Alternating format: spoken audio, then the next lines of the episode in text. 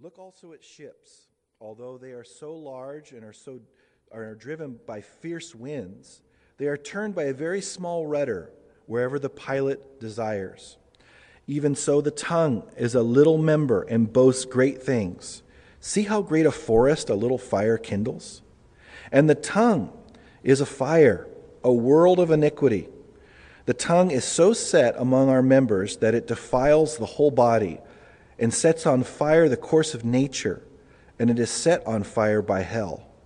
For every kind of beast and bird, of reptile and creature of the sea is tamed and has been tamed by mankind, but no one can tame the tongue. It is an unruly evil, full of deadly poison. With it we bless our God and Father, and with it we curse men who have been made in the similitude of God. Out of the same mouth proceed blessing and cursing. My brethren, these things ought not to be so. Does a spring send forth fresh water and bitter from the same opening?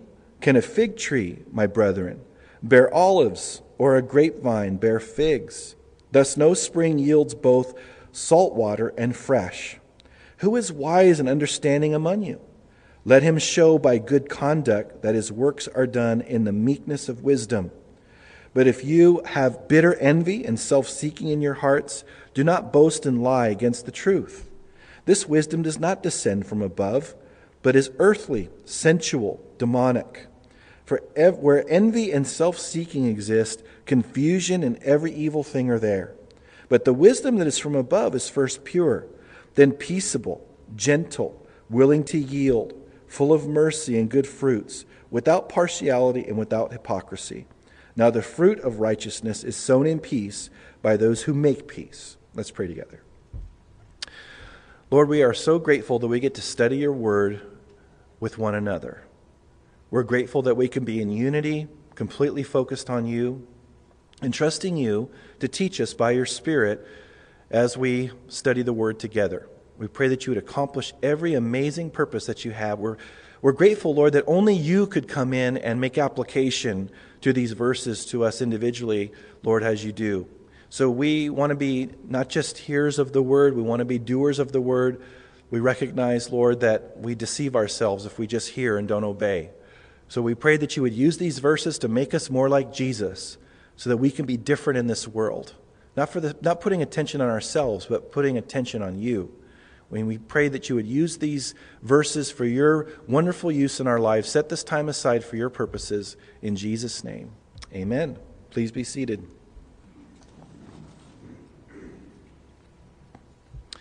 We've been looking at practical holiness as we've been studying through this book of James. It's such an amazing book. It's very convicting. As I've said a handful of times, I'm, not the, I'm glad I'm not the only one being convicted here, that it's a, it's a group uh, uh, thing that we're going through together, I hope. And uh, it's, it's very, very um, blunt. James, he was never accused of not being clear. you know, he got his point across by the Spirit. And we need to have the specificity and the, the focus be as clear as the Holy Spirit inspired him to provide. We need it. Where else are we going to have it in this world?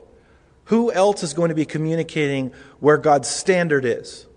The church? So often the church is compromise. So often leaders compromise. We pray for God's grace that, that the leaders here and the church among us would never compromise.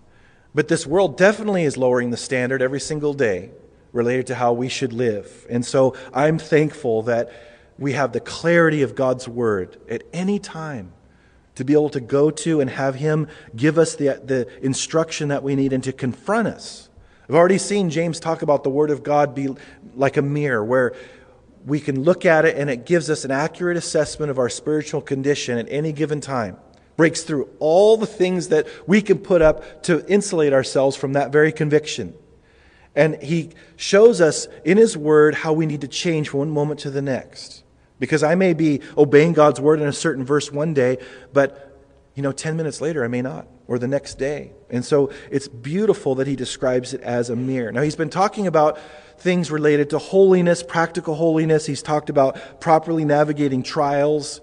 He's talked about how to ask for wisdom in the context of those trials. We've also seen him speak of holiness in the form of obeying God's word, not merely being a hearer of God's word, deceiving ourselves, but actually show our faith. We saw that last week. That we're called to live out our faith instead of just having, you know, us say things that what we believe and what we're behind and what we're for, but actually let have people come to conclusions about our God and about our faith based on what we do. Last week we saw him articulate that the only way that we can really know that we have a saving faith in the sense of how other people see our lives is for us to have works. Because God knows our heart, and He knows that saving faith will always produce works in our lives. And someone who says, I know God and I love God, but has no works in their lives, that we can't trust anything that they say related to their relationship with God. They're self deceived. So we saw that, and we saw him last week talk about how we can't show partiality between the rich and the poor. That when people come in among us, they can't ever be treated differently based on where they're at in their lives or their, their, their economic status or their race or anything. They have to be treated exactly the same by us because God treats everybody exactly the same. So obviously, as his children, he wants us to represent him well by treating people fairly and appropriately and not show any kind of partiality. Now, this week, he's going to talk about the tongue and also how to recognize godly wisdom.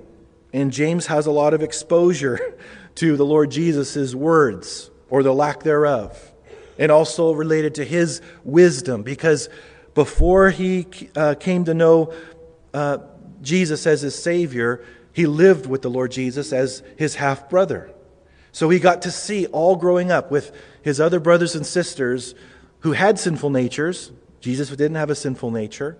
He had a perfect human nature, but no sin in his nature. So he got to see those siblings try to provoke him to wrath and try to provoke reactions. I remember as a kid just seeing my siblings as entertainment. Okay, how can I get them to react a certain way? How can I? And of course, that's very carnal, very sinful. And I'm sure that, that James and his brothers and sisters were engaged in some of that. But they got to see the Lord Jesus always say the right thing, to not say one thing that he shouldn't say, and to have the kind of wisdom, the godly wisdom that all of us are seeking. So James had a great advantage to the other disciples. He got to see the Lord Jesus live for 30 years before they ever got to know him. And, and so I'm sure that that all is poured into his perspective and what the Spirit used in him writing this amazing book. But now you think of his public ministry, because that's what, what's really revealed to us. I mean, we have a little bit of when he was younger at you know, one of the feasts and so forth, but for the most part, we're exposed to the Lord Jesus' life and ministry at, when he began his ministry at the age of 30.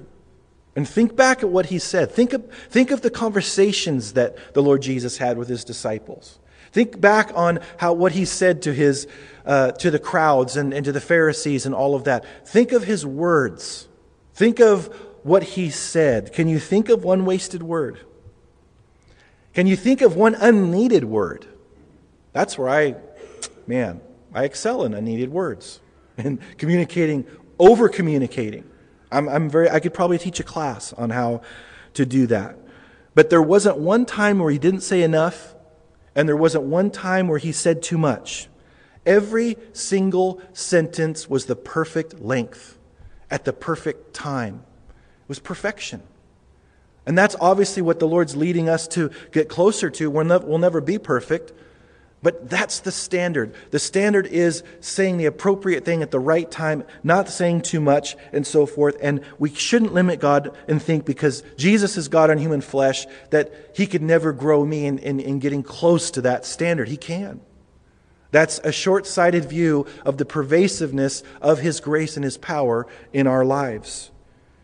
Proverbs chapter 10, or Proverbs 10, verse 19 says, In the multitude of words, sin is not lacking, but he who restrains his lips is wise.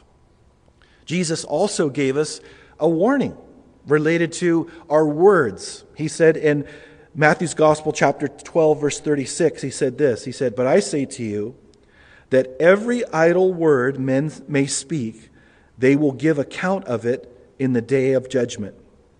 Wow. Well, that begs the question what's an idle word? An idle word is an, a useless or unprofitable word. It's what we excel at a lot of times. Unprofitable or words that are worthless or useless and so forth. The Lord Jesus says, and we need to hit the, we need to have the clarity of this and the sobriety associated with it.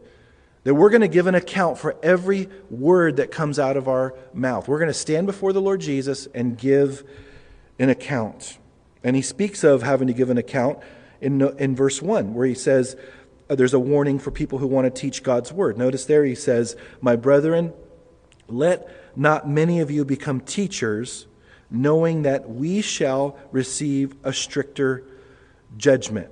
Now, first of all, notice he says the word we there in the verse. James identifies himself as a teacher of God's word. He had a place or a platform related to the body of Christ where he taught the word of God. Now, we saw when we went through Hebrews that he said, Some of you should be teachers by now, but you're still babes. And so God has an expectation that there would be a, a, good amount of teachers in the body. But evidently, here there were people that wanted to be teachers, and, and God wants to give them and us a warning related to that. We need to have the, the full picture of what it means to be a teacher. The context here is the Roman Empire. They're in homes, they're scattered. We're told in the very first verse that they're scattered all over the region there. They're the scattered tribes of Israel. They're all over the place in these, in these humble environments. And so there'd be an, a great need for a lot of teachers. And so that's what they desired. But James provides a, a warning. And he says, one of the ways you can guard your tongue is to not be a teacher if you're not called to be a teacher. you, know, you need to be careful. Make sure you're called to do that. If you are called, God has all the associated grace that, that you'll need. But if you're not called to do it, be very careful. And even if you are called to do it, be careful. I want to have a wooden plaque right here that says, Stricter Judgment, James chapter 3, verse 1. And I'm going to have a, a placard up here to remind me and every teacher that teaches from this pulpit the, uh, the, uh, the stricter judgment that's coming for anybody that teaches God's word. There's a stricter judgment for teachers. Why? Because God knows that a teacher of God's word has tremendous influence over the people that are listening. That person can mislead people very easily. People give teachers, I believe, way too much trust that's why he tells us in his word, and especially in Acts chapter 17, that we're supposed to be Bereans to test what anybody says by the word of God. The Apostle Paul didn't say, Hey, what are you doing testing me? I'm the Apostle Paul. You don't test me. But he said, No, I, th- these were more noble than those in Thessalonica because they tested what I said daily. And it was likely the, the messianic prophecies and so forth, but it's a great model generally for us to, to test what people say by the Word of God. Now, this stricter judgment is not the great white throne judgment in Revelation. That's for unbelievers to be at. They'll be judged related to their rejection of the gospel.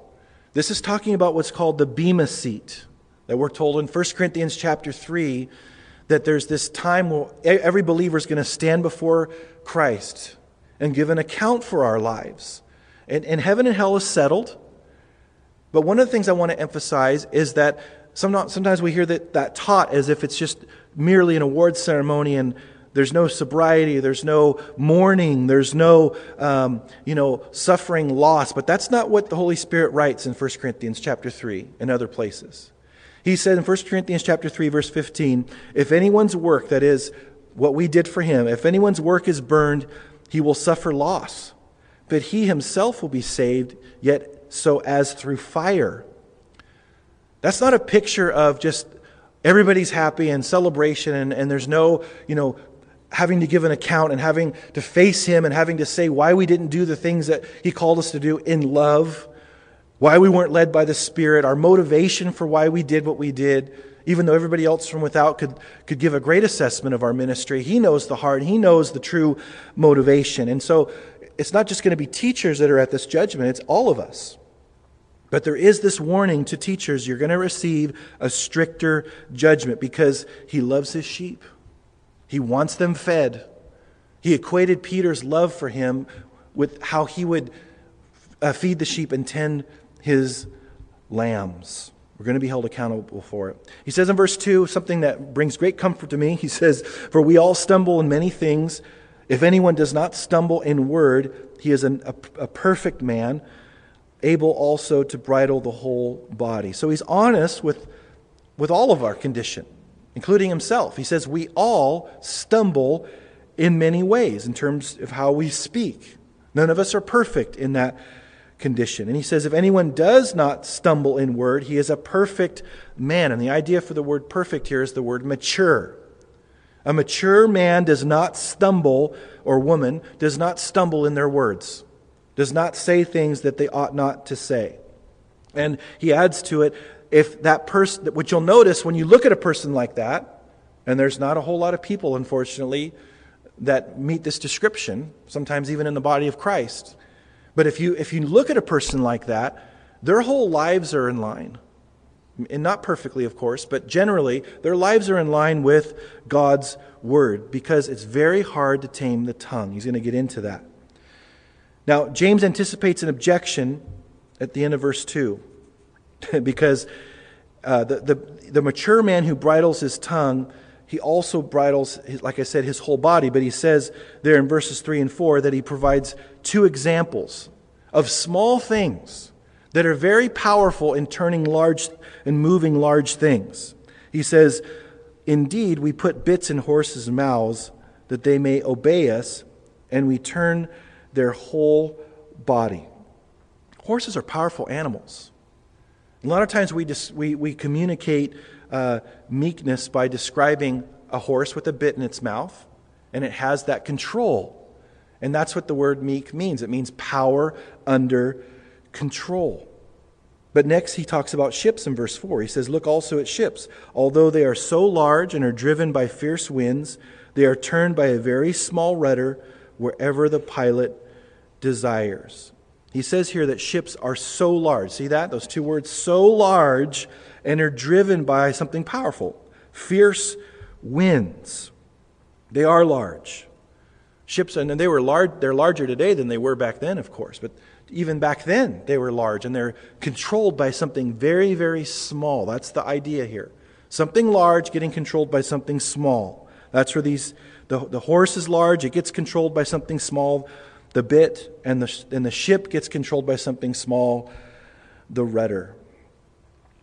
Next, he describes small things doing large damage in verse 5. He says, But even so, the tongue is a little member and boasts great things. See how great a forest a little fire kindles.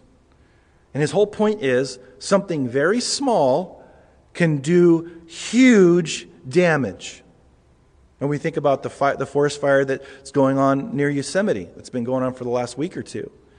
That started by most likely one spark, maybe a few different lightning strikes, I don't know the cause of it, but a forest fire starts by something very, very small. And I want us to see the point that James is making. Not only is something small infecting something large here, but when it comes to something that's like a forest fire, it starts out, the spark does at least, being something that's controllable, right? I mean, you can control a spark. You have matches or you have a lighter. But once it takes off and it, and it, and it starts combusting what it's you know, setting on fire, what's the characteristic of it? It becomes uncontrollable. That's the warning.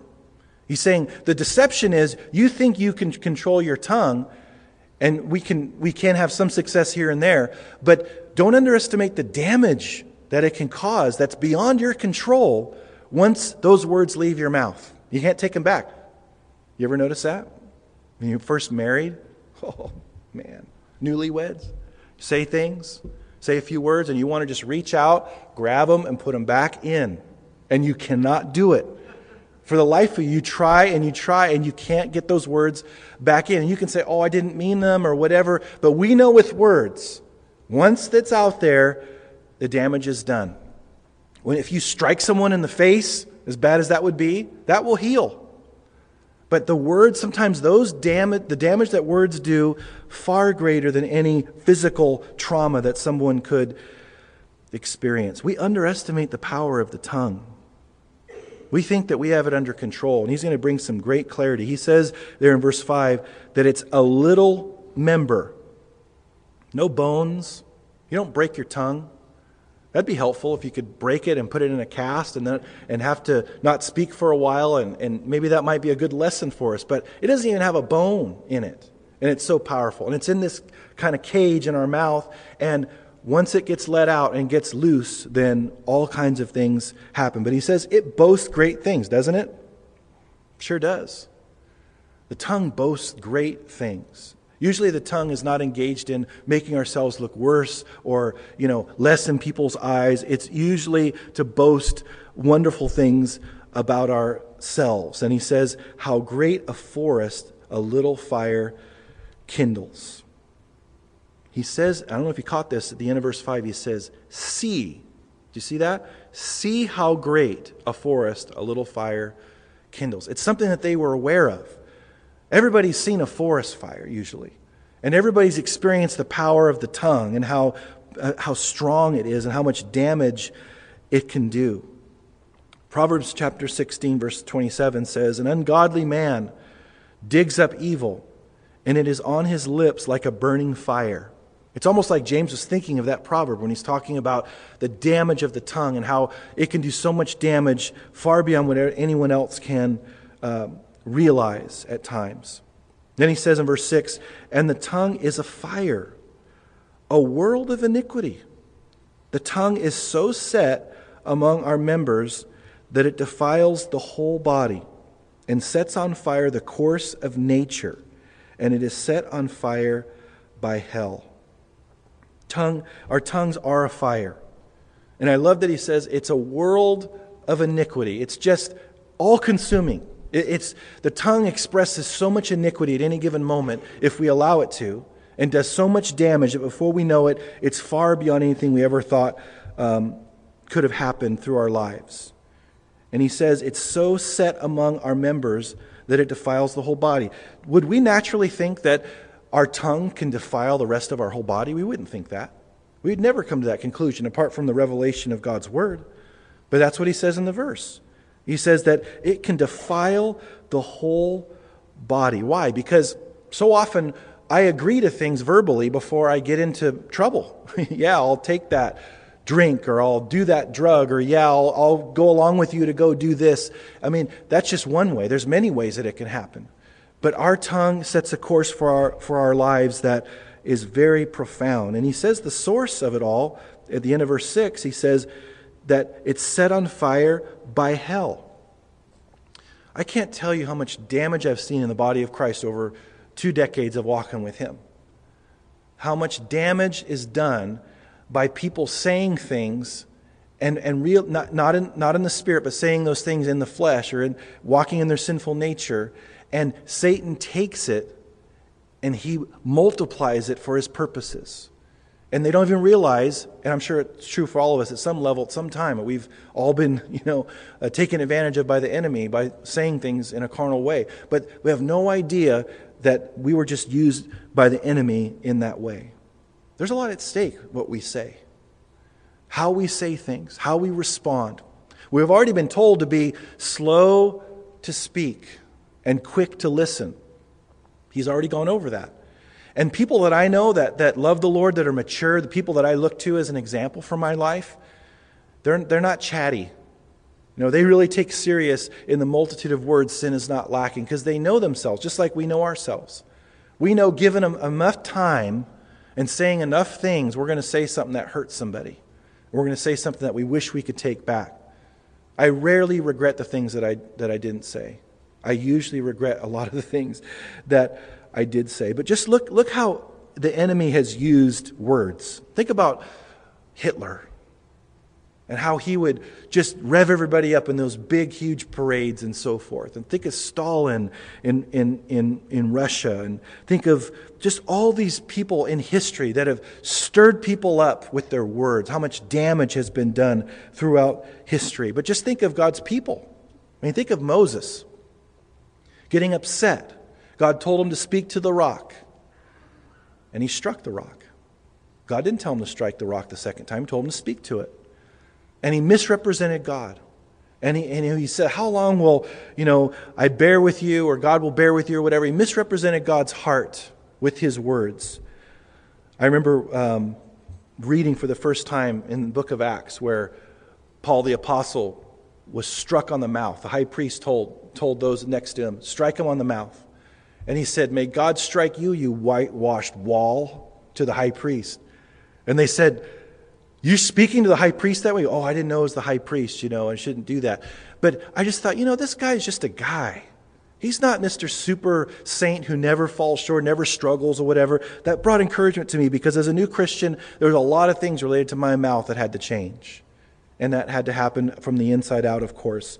Think of Peter, the Mount of Transfiguration. And he's saying, you know, we need to build these tabernacles for you and these others, you know, and just and Mark tells us that he didn't know what to say, so he just said whatever came to his mind. I mean, have you ever done that? You don't know what to say, so you just say something. How often do you regret that? Talk about regretting that a lot. That's been a lot of my past, you know. Proverbs 18:21 says death and life are in the power of the tongue. So so much damage has been done, but also think about how much good has been done with the tongue. Think about Billy Graham. How many probably millions of people have come to know Christ over his 60, 70 year ministry. Think about Josh McDowell. I was at the senior pastors conference this last June, and he was one of our speakers.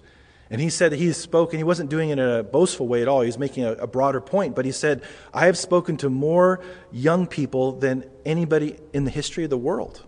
Because he's for like 40 or 50 years gone to campus after campus after campus, preaching the gospel and giving evidences for the Christian faith.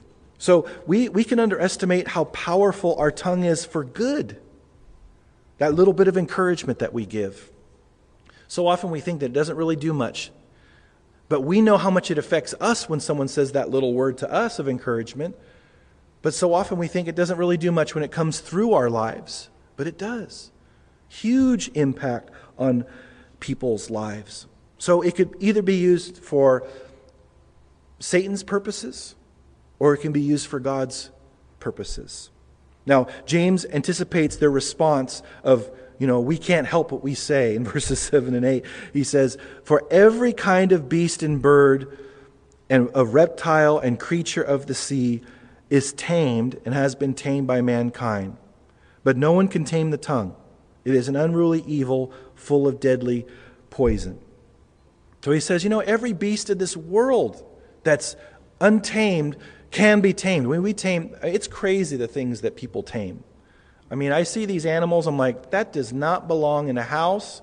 That does not belong even in a zoo. It belongs in the wild. Why are you trying to tame this thing? It's just, it's just not natural. But people, you know, take it as a challenge or whatever, you know, to do it. But he says everything could be tamed, but the tongue cannot be tamed. And what he's doing is he's anticipating their objection. He's saying, hey, I, you, you can't be tamed. You're right. You're saying it can't be tamed. You're right. Man can't tame the tongue. It is an unruly evil. Notice at the end of verse 8, he says it's full of deadly poison. He likens the tongue to a, a, a snake, it's full of venom, it's, it causes damage. You're right. We can't change the tongue in and of ourselves. We can't do that, but God can. That's the point. He doesn't say, hey, no man can tame the tongue, so don't even try. And sometimes we think, well, if I'm thinking in my heart, I might as well just say it with my mouth because it's in my heart. God doesn't say that. He says, you have it in your heart. I mean, God wants to deal with your heart too, but just because it's in your heart doesn't mean that you should say it. There's restraint that He has in mind for us related to what we say. But the key is giving our heart to the Lord because God will guard our hearts and that will affect what comes out of our mouth. Psalm 141, verse 3, David said, Set a guard, O Lord, over my mouth. Keep watch over the door of my lips. King David knew it was far beyond his capacity to be able to successfully keep his mouth in check. So he said to the Lord, Set a guard. That's military verbiage. That's, that's kind of inaccurate when you talk about setting a guard. They set a guard over Jesus' tomb. He's saying, set a military uh, uh, group of, you know, whatever, how are you're going to do it, set a military guard over my mouth and keep watch over the door of my lips. God can do it. Jesus said, out of the abundance of the heart, the mouth speaks. Just checking to make sure you're awake still. But again, you can't pray for the rapture during a sermon. It's, it's forbidden here. Can't do that. But Jesus said, out of the abundance of the heart, the mouth speaks. People say, oh, God knows my heart. Yeah, you're right. And that's not necessarily a good thing. God knows our heart. And when we have things coming out of our mouths, we don't supremely have a, a tongue problem per se or a mouth problem. We have a heart problem. And when God comes in, and He's the only one that can do it, come in and change our hearts, then all of a sudden our mouths change. When I first came to know the Lord, it was amazing how not all, but much of the struggle I had with my mouth immediately was gone because He changed my heart. And then He started renewing my mind through His Word and, and so forth. I've really tried hard to, to allow the Lord to work in my, in my life in this way. And I've said it to some of you in private or whatever, but I used to have a really hard time of saying things that tore people down in a joking way and I would just go with it with people, and we, before you know it, we're just kind of basically insulting each other one after another. And every once in a while, it'll come out and it'll surprise me. I'm like, whoa, because because He's done so much in me to get that out as a normal thing that happens. Of course, I'm still growing and I'm still um, being stretched and so forth, just like you are. But when we allow God to change our heart, our tongue will be tame and it will affect our whole body. The reason why, when we look at people who have a good control over their tongue, usually we look at their lives and their lives are represent obedience to the Lord, generally speaking, it's because if God can have victory in that area of their heart, which affects their mouth, then it's affecting the whole rest of their body too and the whole rest of their behavior. And that's why he says it affects everything. Now, verses 9 through 12, James speaks of the travesty of a, the dual use of the tongue. He says, With it, that is the tongue, we bless our God and Father, and with it we curse men who have been made in the similitude of God. Out of the same mouth proceed blessing and cursing, my brethren. These things ought not to be so. There's the standard. Verse 11 Does a spring send forth fresh water and bitter from the same opening? Can a fig tree, my brethren, bear olives? Or a, or a grapevine bear figs? Thus, no spring yields both salt water and fresh water, basically, is the idea. And so, what he's saying is, you need to see how horrific it is for both good and evil to be coming out of your mouths. He says it's not natural. You don't see it in, in, in uh, nature. And there's a reason why you don't see it in nature. God didn't make nature that way. And God hasn't made you that way to speak forth blessings to God and things that are godly and so forth, but at the same time speak forth things that are evil and wicked. So let's get into the nitty gritty. Let's get into the where the rubber meets the road. Slander. What is slander? Slander is speaking evil against somebody. Now, sometimes we justify it by, by, because it's true. Somehow we all of a sudden get a license to do it. That doesn't make any difference. If we're a part of the solution for that person, whatever they've done, and helping them, then maybe that information can come to that person if they're part of the solution. If they're not part of the solution, the person that we're speaking to has no business uh, hearing it, and, the, and we have no business sharing it. And if the body of Christ would be self policing in this way, in a loving, appropriate, gracious way, then all slander would go, go away. Again, they see that out there. They don't need to see that here. No slander. Also, gossip. Gossip is very similar. You're speaking about someone, it's none of your business, it's none of the person's business you're speaking to, and you're either putting them in a bad light or just saying something that they wouldn't appreciate you sharing. And you have to ask yourself, do unto others as, as they would do unto me. Would I want someone to share this? Is this, this personal information? We have to be very careful. Again, if we are self policing by the Spirit appropriately and lovingly, these things wouldn't happen. We don't have a big problem with that, to my knowledge, here at all. And I'm thankful for that. But we can all engage in that. We're told in Scripture that gossip is a tasty morsel. He's honest with how pleasing it is to our flesh. We love to hear that. But we have to be very careful about those things. God watches what we say. Again, He's going to hold us in account to every word that we speak or don't speak. And of course, this covers profanity. The standard is being lowered within the church uh, community all the time in terms of what's allowed related to profanity. And God says, I don't, I don't want any profanity coming out of your mouth. I don't want anything that's a cuss word or anything that, that is a curse word or, or any of those things coming out of a child of God's mouth. Only things that build up. That's the standard. That's a hard standard. To only say things that build people up. Not even neutral. Of course, not negative and not hurtful, but not even neutral. Things that are edifying or build people up. Ephesians 4, verse 29 says, Let no corrupt word proceed out of your mouth, but what is good for necessary edification, that it may impart grace to the hearers. Peter said in chapter 4, verse 11 in 1 Peter, If anyone speaks, let him speak as the oracles of God. And again, we have to uh, recognize we're going to be held account, in account for every word that we speak. Now, this is the, the situation that's difficult at times. It's very practical when you think of it like this. When you have people that are wicked and are doing injustice or they're doing things that are, aren't right in your presence and so forth, it's very, it's very, those are the times where we get tempted to just let things come out. The first thing that comes to our mind so forth, and not, we're not being slow to speak. We're not considering our words. We're not waiting for the, you know, the right time to say the appropriate thing. We're not asking the Lord for help at that moment. We just blurt things out. You, many times it has, it has to do with con- context where we're around ungodly people. Listen to what David said related to this. David said, I will guard my ways, lest I sin with my tongue. I will restrain my mouth with a muzzle, while the wicked are before me. While the wicked are before me, I will restrain my mouth as with a muzzle. So, this is what, how it practically works. You're in someone's presence, they say something, you're provoked inside, immediately you need to just say, Lord, help me. In your heart, that moment, Lord, help me.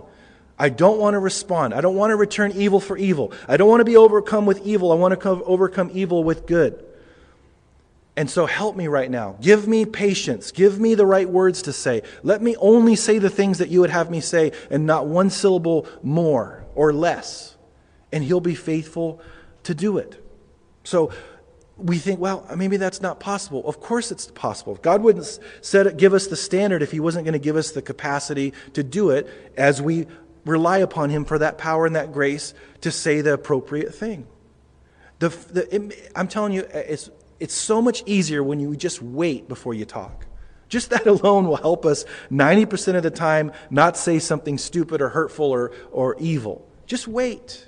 Just wait before you respond. Just give your mind a moment to just get its bearings and be able to say the appropriate thing. Now, verses 13 through the rest of the chapter, he's going to deal with godly wisdom. And I refer to it as kind of like the, the wisdom grid or the grid through which we can recognize godly wisdom. Remember in the early part of chapter 1, he said, If any of you lacks wisdom, let him ask. So he's told us to ask for wisdom, this, I believe, the last part of this chapter is helping us recognize what that looks like. So he says in verse 13, Who is wise and understanding among you? Let him show by good conduct that his works are done in the meekness of wisdom. So, some of you want to be teachers, he's saying. You want to be teachers? Then you need to show that you have wisdom by your behavior and do it in meekness and wisdom. That's what really matters to God. Is, and he's, he's talked about it already, as we've seen. Faith without works is dead. We need to live out our faith by our works. He created us in Christ Jesus for good works, Ephesians 2:10, that we that we should walk in those things. So he's given us that. And so he says, "Let him show by good conduct that his works are done in meekness of wisdom." Because wisdom provides a, a meekness. Meekness is not weakness. It's power under control. Godly wisdom provides you the capacity to have the, the influence that you have under God's control. So, he's, so he says here, this is what it won't look like in verse 14 and 15, 16. He says, But you have bitter envy and self seeking in your hearts. Do not boast and lie against the truth. Bitter envy, that's where someone has something that you don't have and you're bitter about it, and you, you are upset that you don't have that. And so you want to take it upon yourself to get that thing. He says, self seeking in your hearts. Anything in life we shouldn't be covetous over. Covetousness is the ungodly desire for more, something that God hasn't said I can have, and I desire it and I want it. And he's saying you shouldn't be engaged in that. And we always want to look at what other people have and say, why don't I have that? And God says, no, that's, that's not, godly wisdom is never going to lead you to want to covet other people's things. Godly wisdom is never going to cause you to be self seeking. Anytime we're engaged in the things of the Lord, we're supposed to be God seeking and other centered. We're supposed to be seeking Him and other people, not have it be about us and have it be man centered. In, in a spiritual context, He's talking to people that are Christians here. Where we're related to ministry things, he doesn't want us to have envy. He doesn't want us to be self seeking about certain things. Well, why does so and so get to do this? How come they're doing this and I don't get to do that right now? Well, there's many reasons why. For one, you, it's possible that you're not called to that. Number two, it may not be the right time to do that. There's all kinds of issues. Maybe there's greater needs that you have in your life or that I have in my life that God wants to take care of first so we can be a responsible person in that role of ministry. There's all kinds of reasons why he says no. But when we're envious and we're self seeking related to things, we try to make things happen, we try to force them. And, and then, then we're mad and upset when, when, when somebody doesn't give us that particular thing that we think that we should have or that area of influence or so forth. And that God says it's a trap. Don't fall for that. That's not, you think that you're being led by me with wisdom, but you're being self seeking. You're being engaged in bitter envy. Don't lie and don't boast about what you should have. He says, This wisdom, what wisdom? Wisdom he just described in verse 14, does not descend from above. So it doesn't come from God. God's never going to give you wisdom that's going to cause you to be envious and is going to cause you to be self seeking and try to make things happen. He says, but it's earthly, sensual, and demonic. Isn't that what this world's about? This world's about taking care of them first, putting themselves first above others, climbing that corporate ladder to the, to the, to the detriment of other people that you have to step over to get higher up on the corporate ladder. That's how this world works. Who you know, and, and getting things by just as you know, people say, pouring hot oil over your, your competitor. You can't do that, especially related to the things of the Lord. He says that's how the earth functions. It's demonic. That's demons are behind that. And then he says, verse 16, for where envy and self-seeking exist, confusion and every evil thing are there. You want to see dysfunction?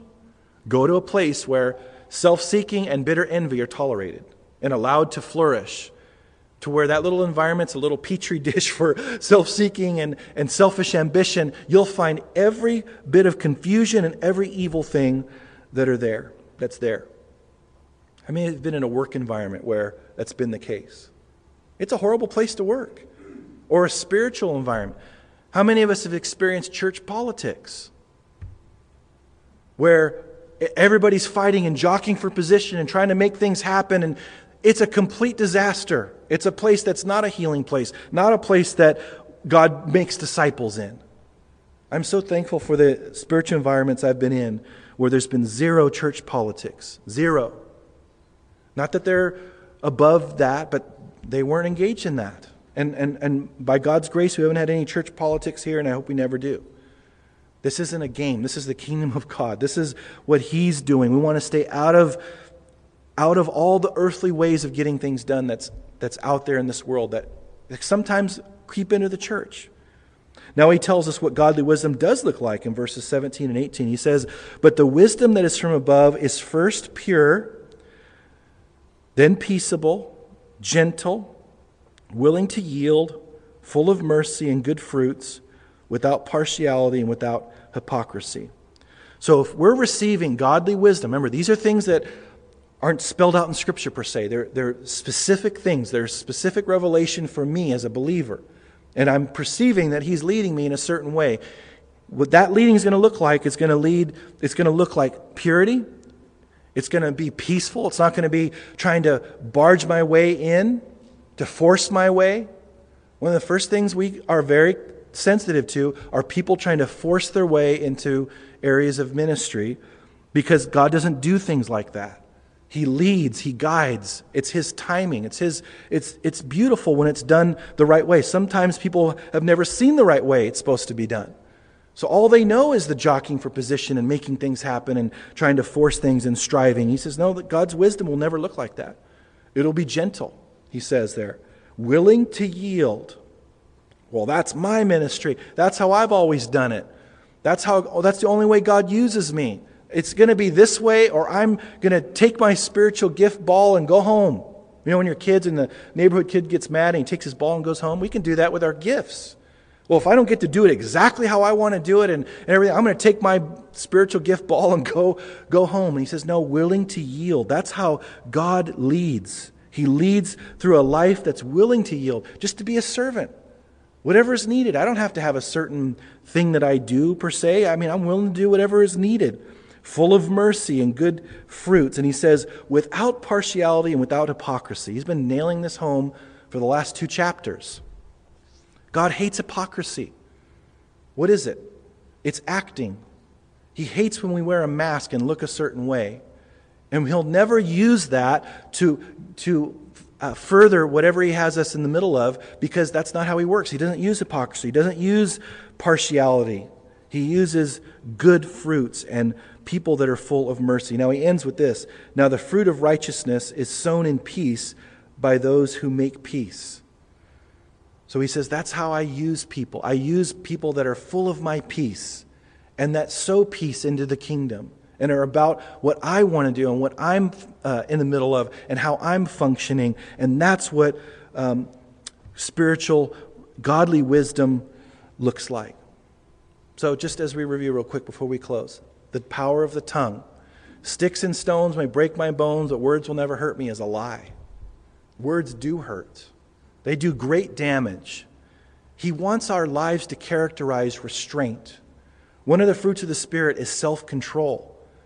So we don't muster this in our own strength. He said, No one can tame the tongue. We don't have the capacity in our own strength to do this, but God does.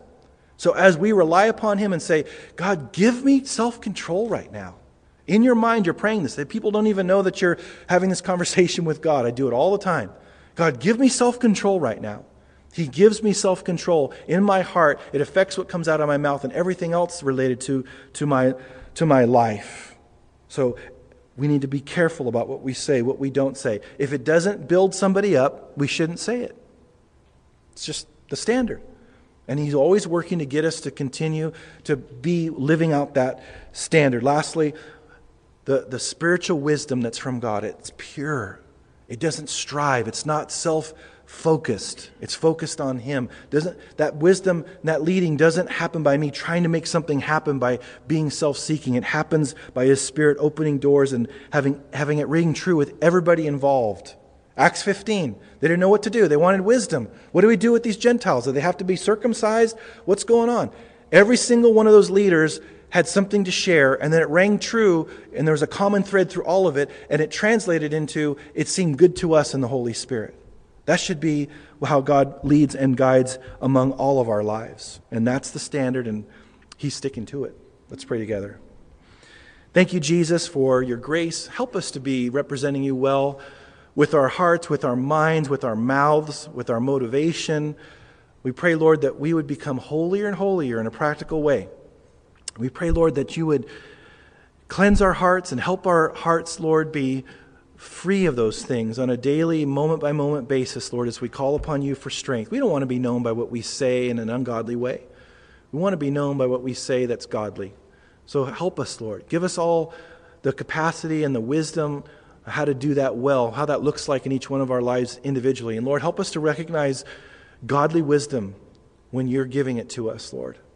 Help our lives to be lived in such a way to where other people look at our lives and say that, that you're supernaturally leading those lives. We want to bring glory to you. We thank you for the privilege that we get to live a different kind of life. We thank you in Jesus' name. Amen.